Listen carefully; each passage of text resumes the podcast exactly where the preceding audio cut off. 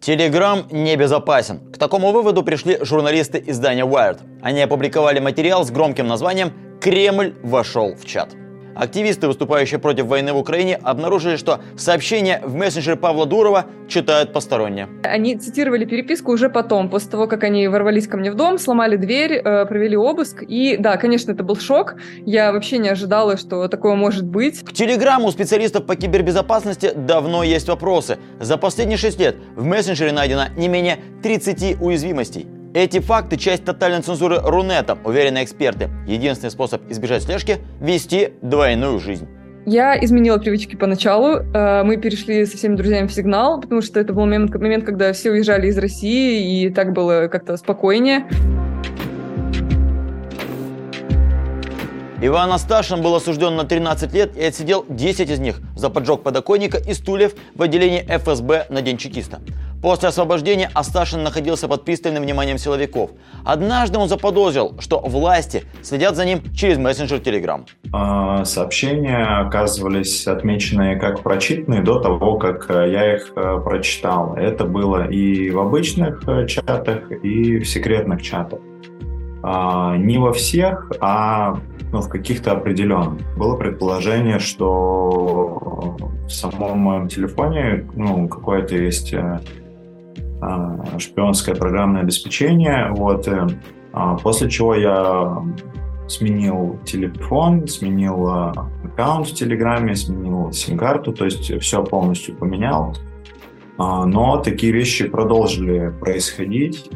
Вот. Ну и происходили не только у меня, но и от других знакомых я тоже слышал. Похожие истории рассказали и другие активисты, например, Мария Мацапулина из Либертарианской партии. Но кто и как читает сообщения, неизвестно. И, конечно, первая мысль была попробовать спросить э, больше, узнать у следователя, как они все-таки это делают. Он все-таки так э, сам завел эту тему вроде бы, а как вот ты знаешь, как мы узнали, что ты дома, э, и начал мне рассказывать. Но в итоге он никаких подробностей не дал. И сейчас, спустя столько времени, я склоняюсь к тому, что это был софт. Несмотря на ряд странных историй вокруг мессенджера, надежных подтверждений, что разработчики Telegram передают информацию силовикам, нет. Ни одного свидетельства э, взлома непосредственно э, кода Телеграма в сотнях и сотнях э, уголовных административных дел, которые мне приходилось видеть как адвокату, э, мне не удалось найти. Возможно, российские власти для получения информации используют менее изощренные способы. Э, власти используют открытый API, API Telegram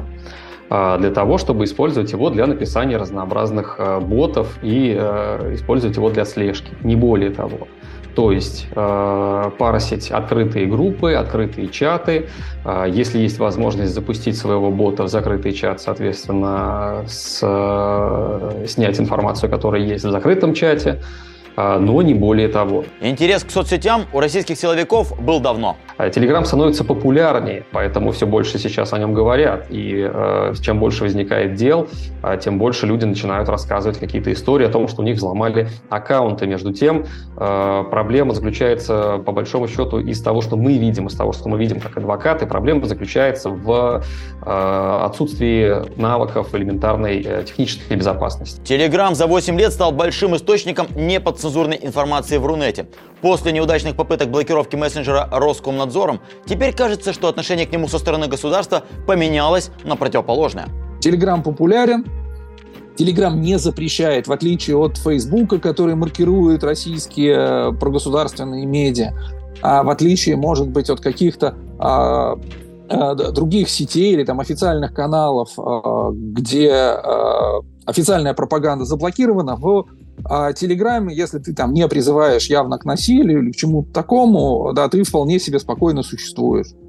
Поэтому, естественно, власти ими тоже будут пользоваться. Слухи о том, что товарищ майор читает чаты в Телеграме, пока не подкрепляются однозначными доказательствами. С другой стороны, сами такие подозрения – это показатель возвращения России в тоталитарные времена. Но сейчас, если вы политический активист, вы знаете о том, что все-таки есть мессенджеры, которые лучше защищены, чем даже секретные чаты Телеграма, ну, по крайней мере, потому что про них нет слуха. Да, и все вопросы доверия. Сегодня пользователь Рунета не может полностью доверять ни одному из сервисов. Обеспечить свою безопасность в Рунете может только одним способом, уйдя из него. Если вы не можете физически э, покинуть Россию, пользуйтесь VPN, имейте несколько VPN-клиентов, друзей, которые вам предоставляют VPN на телефоне. Менее радикальный способ защиты – вести двойную жизнь. Иметь несколько сим-карт и разные устройства для разных задач. Например, одно для доступа к банковским государственным услугам, а другое для выхода в неподцензурный интернет и свободного общения. И э, если вы живете свободной жизнью, вы используете VPN и просто уходите за пределы вот российской слежки. Но при этом, если вы пользуетесь VPN, вы не ходите обратно на Яндекс, вы не ходите обратно на сайты банков, вы не ходите обратно на сайт госуслуг. У вас должно быть как бы две жизни – а, опять как в советское время, да, официальная на работе и, так сказать, свободная на кухне.